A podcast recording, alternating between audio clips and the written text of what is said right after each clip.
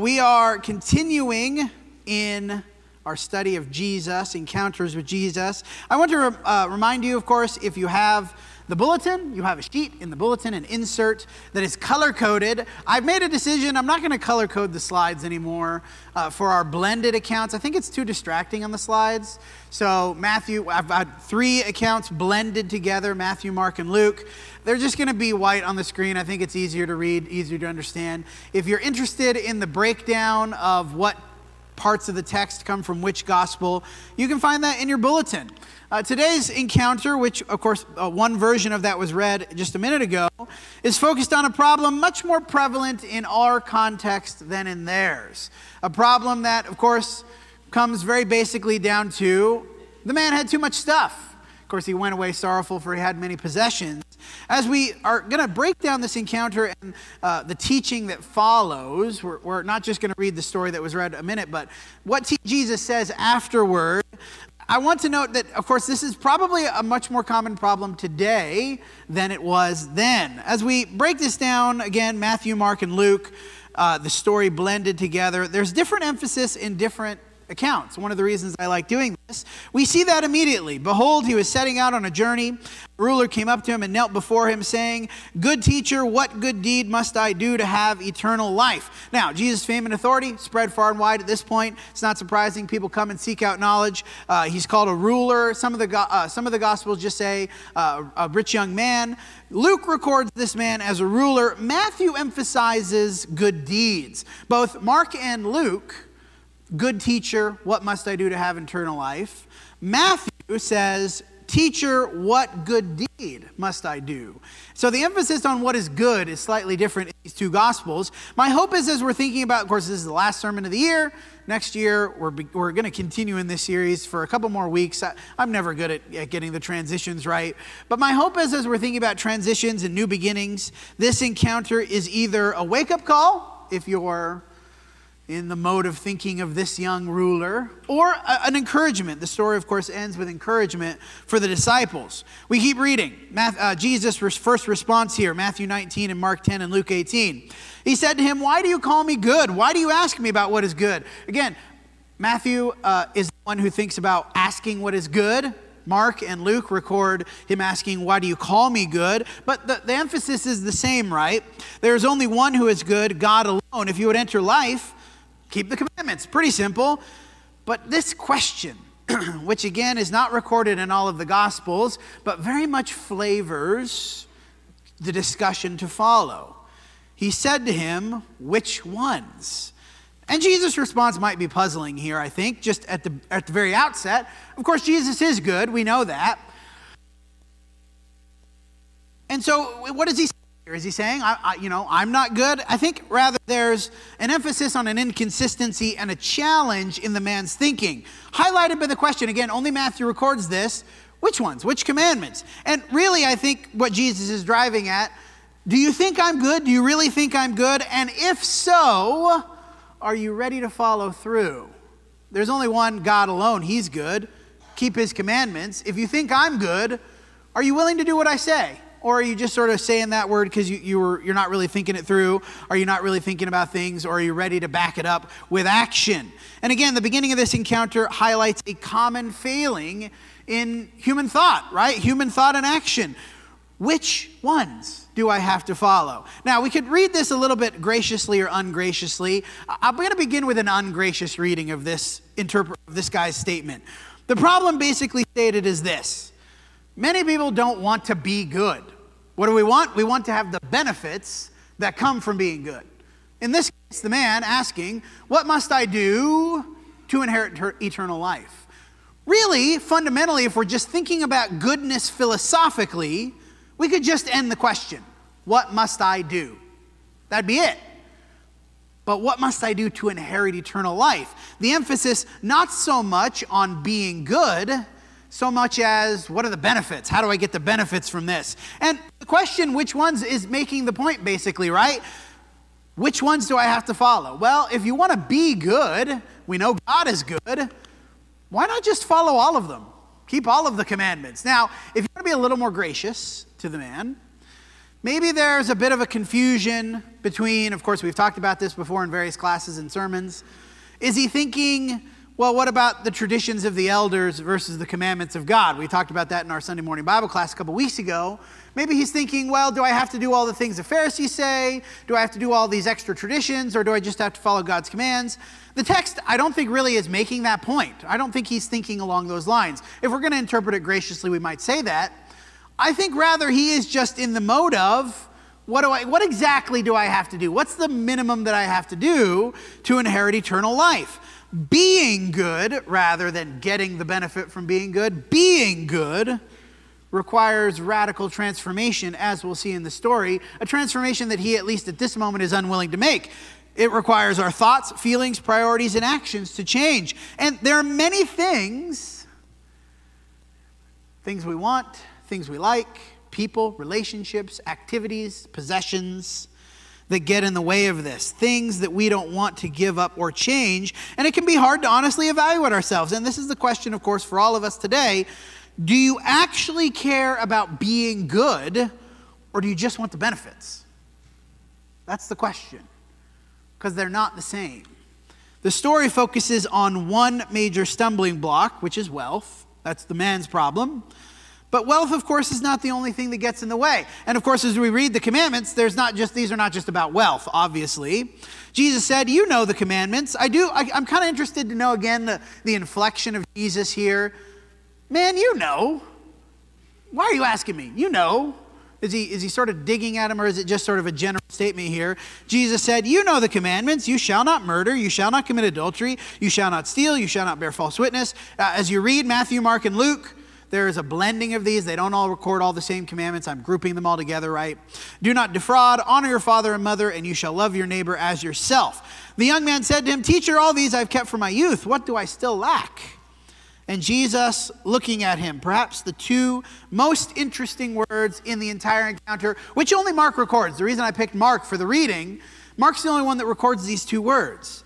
Jesus, looking at him, loved him and said, one thing you still lack, if you would be perfect, go sell what you possess and give to the poor, and you will have treasure in heaven, and come follow me.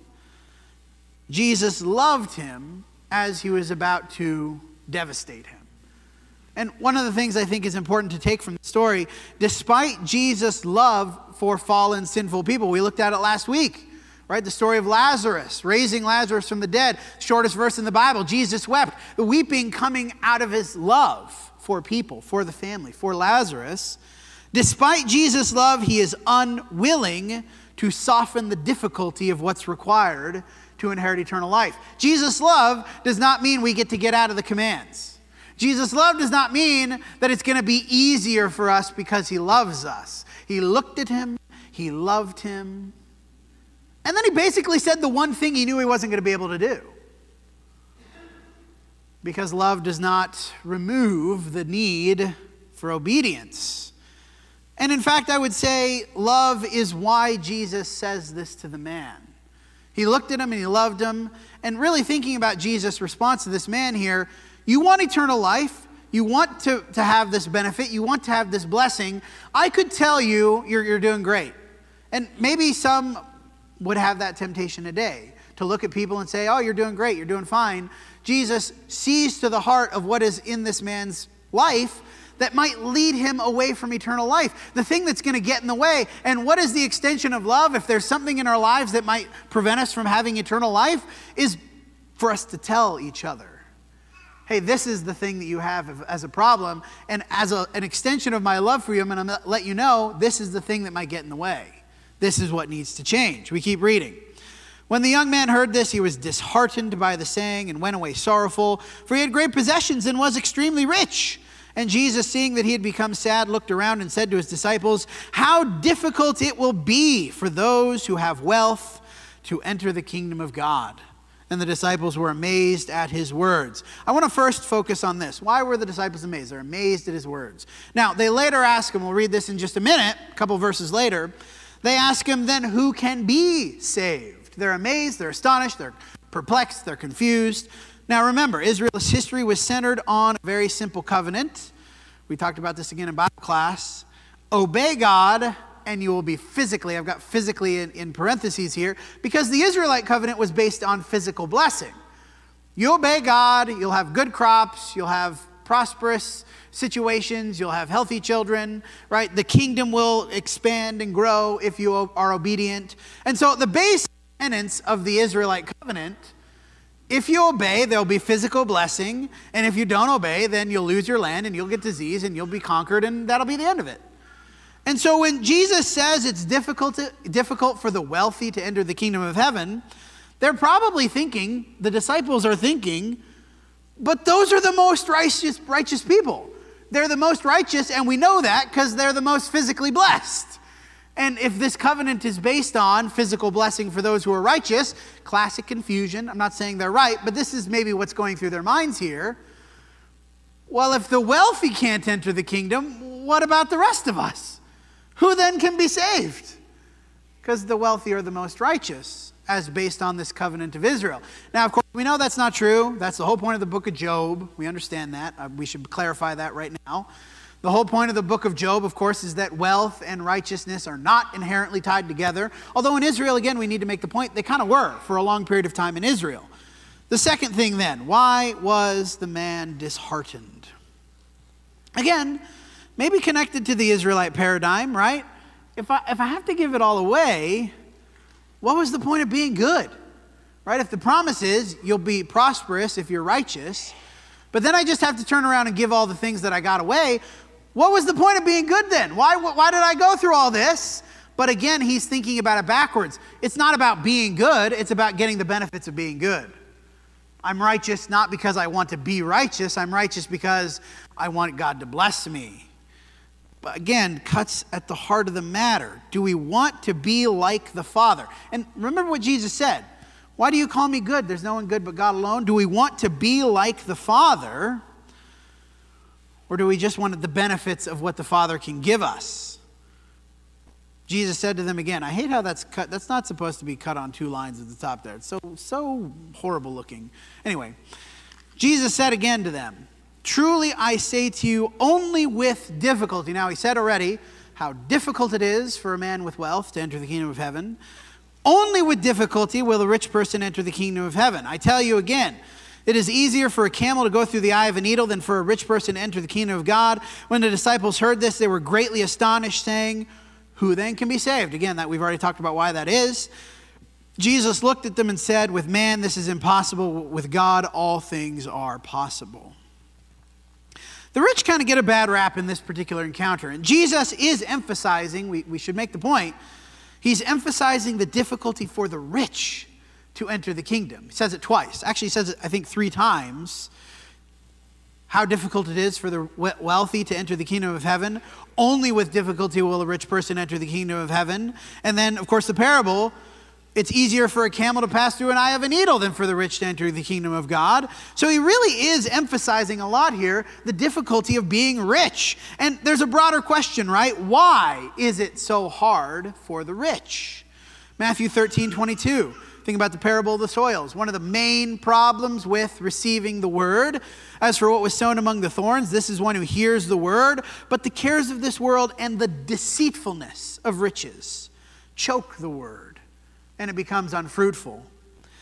Paul says to Timothy much later on constant friction among people who are depraved in mind, deprived of the truth, imagining that godliness is a means of gain. I think that's the problem of the rich young man in the story.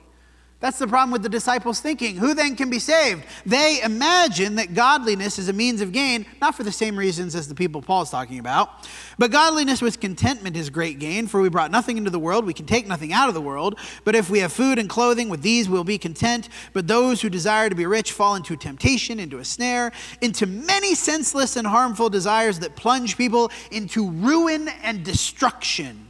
For the love of money is a root of all kinds of evil. It is through this craving that some have wandered away from the faith and have pierced themselves with many pangs. It should be noted the desire to be rich is not reserved for those who are already wealthy. Anybody can fall into that, right? Anybody can be, want to be rich. Mark drops the qualifier off. If we read Mark's version in Mark 10 24, Mark doesn't have the qualifier the other two do. Children, how difficult is it to enter the kingdom of God? Anybody can fall into the trap of 1 Timothy. But if we like think about this inductively, we're trying to induce why would Jesus say this three times? How difficult it is for the wealthy to enter the kingdom. We can come up with some reasons, I think. Number 1, and I think this is the biggest one. Being rich introduces more options to sin. At the very basic level, wealth is a function of options. That is to say, the more wealthy you are, the more options you have. Just very basically in how we spend our money, what we buy, what we do, all the different options available to us in life. If you have very little or you don't have enough to survive, your options are basically what am I going to do to survive? That's it. That's what I'm going to do. If you have just enough, which seems to be in the case of the New Testament, the majority of people, they're getting by. Again, you don't have all these options for what you're going to do with your money. When you are wealthy, your options for life expand exponentially. And I have so many more choices, so many things I can do, so many things I can spend my money on. And kind of the, the downside of that is I have many more ways to sin, many more options to do, things that are unrighteous that people without money just they just can't do it. They just have no option to do that. And I think perhaps if you have it, fear of losing it might lead you to certain behaviors that the poor don't struggle with. Just again because they can't. They just functionally can't. The second thing we might think though, which seems to be Paul's concern in Timothy, being rich introduces more temptations to arrogance and pride. Of course, pride being one of the primary roots of sin. And I think if we're thinking about wealth as a means of difficulty to entering the kingdom, this might be one of the things that those who are wealthy are introduced to a new temptation that I'm wealthy because I'm so great, because I'm so awesome, because of my choices, because of my goodness, my righteousness. And now I'm not thinking about God. I'm not thinking about His righteousness. I'm not thinking about what He has done for me, what He is doing for me, what I need from Him. Now I'm thinking about I'm so great, I'm so awesome, I'm so wonderful. And now I've fallen away. Again, options available to the rich, temptations available to the rich that other people just don't have. But we might ask the question what exactly qualifies as wealthy. With great difficulty will a rich man, what, what qualifies as rich? There's not a number or cutoff given in Scripture. It doesn't exist. 300% of the poverty line, 100,000 a year. Any number that Jesus puts there or God puts there is not going to compare across eras right? We think about different economic systems, different ways of thinking about money, different, different technological levels, right? We have all of these different things across cultural eras that it's really impossible to, to give a definition of what is rich. It seems, in the New Testament at least, that there's only three categories of people there are those who don't have enough, they're the poor. Those who have enough, they're getting by, that seems to be most of the people and those who have more than enough. That's the rich. Those are the only three categories. And really, if you're thinking about it, I think in a, in a more logical way, those are kind of the only three categories that can be applied for 2,000 years across the human spectrum. You either don't have enough, you have enough, or you have more than enough. That's it. Those are the three categories. And the category, the question, of course, we might ask which group do you belong to? And I'm going to suggest that most of us are in the last one. Right? Most of us. Not all of us, but most of us have more than we need. As a function of unprecedented historically, historically unprecedented levels of wealth and technology in our context. Now, it's not true universally across the globe today, but our context, I'm going to suggest that if you just were plopped down with the level of possession and wealth that you have in first century Israel, you're going to be the wealthy guy. You're going to be the rich dude. The guy that is not worried about food, the guy that has so many options with his money, the guy that can do whatever he wants, generally speaking. Not anything. There's, of course, astronomical levels of wealth we could think about in our context. But when the Bible talks to those who are wealthy and rich, those who have a lot, that's most of us. Which means, implies, what does that imply? It's going to be hard for us to enter the kingdom. With great difficulty will a rich man enter the kingdom of heaven. How difficult is it for those with wealth to enter the kingdom of heaven? Because there's some difficulty associated with wealth that gets in the way of righteousness. Now, all of this discussion is not what the disciples would have been thinking about. It's, a, it's our context, how it would apply to us. In our in their context, the original context, they're not I don't really think they're not thinking about that. They're not in our particular cultural context where most people have more than they need. They're in a, a, different context than us. And in their minds, again, they have this paradigm of Israelite covenant blessing equals righteousness, prosperity equals righteousness. We are in a different situation now, a different kind of a covenant. For them, how do they take it?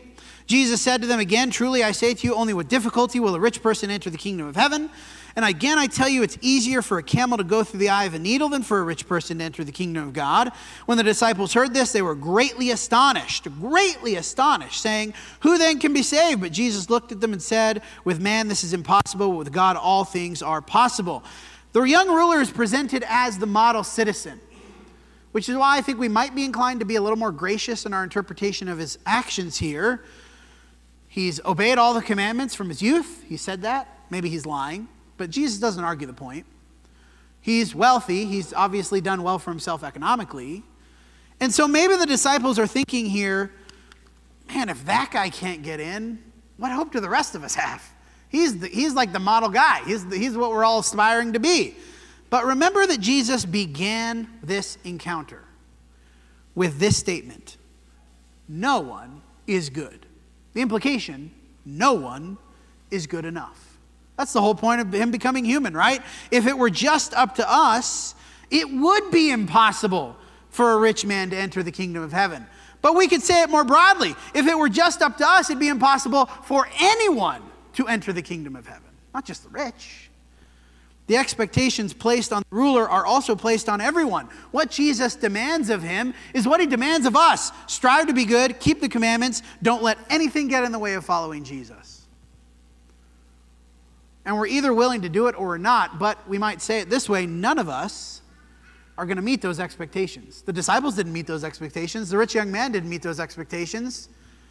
None of us are going to meet that, those expectations. That's why we need grace. With God, then, truly all things are possible. Not because of my goodness, not because of our ability, but because of His willingness.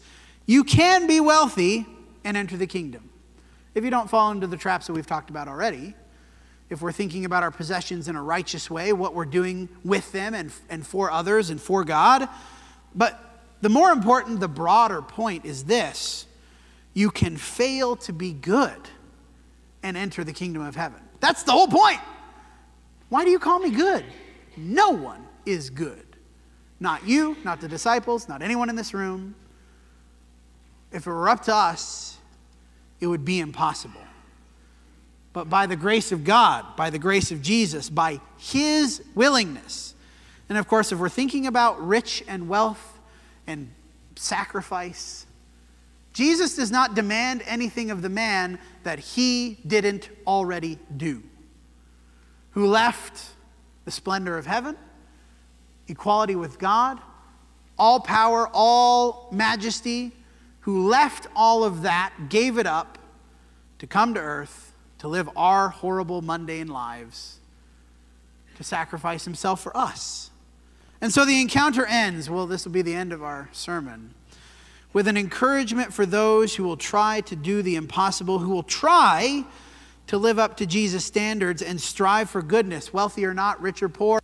If you're going to try to the best of your ability, to do what God wants, there is an encouragement for you at the end of this story.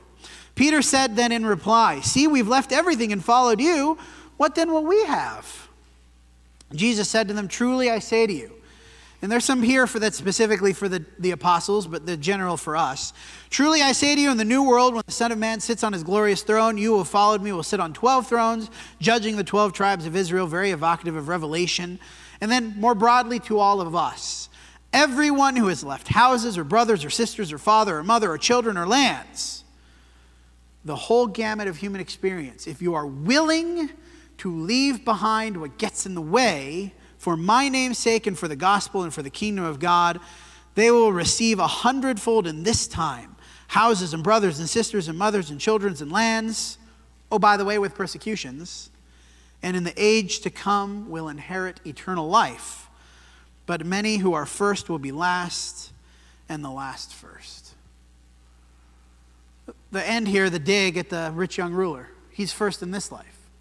He has stuff, he's obeyed the commandments, he's model citizen. But because he's unwilling to let that go, that's going to get in the way. But for those who are willing to let those things go, those who are willing to part with physical blessing, and he doesn't just say possessions here, right? This is not just possessions. Because it's not just possessions that get in the way. The other main thing which Jesus drives at here is relationships. Sure, possessions can be a stumbling block, but so can relationships. And if you're willing to leave possessions and houses, but also these relationships, to put Jesus first, what's the promise? What's the blessing? You'll receive a hundredfold in this time. Don't mistake me for the prosperity gospel, because how are we receiving this a hundredfold? Through the blessing of the church. I have a hundred mothers and fathers and brothers and sisters in this room. And I don't own the possessions, but I know if I was in need, a hundred mothers and brothers and sisters and fathers would help me, would provide my need. The promise in this life, but ultimately eternal life. But only if we're willing to let go of things that get in the way. And so we conclude 909. We're going to sing this in a minute. There's a fountain free. Tis for you and me. Free. Why? Because no one is good. We can't earn it. He gives it to us of His goodness, His blessing, His grace, if we're willing to submit to His will. And if you're ready to do that today, come while we stand and sing.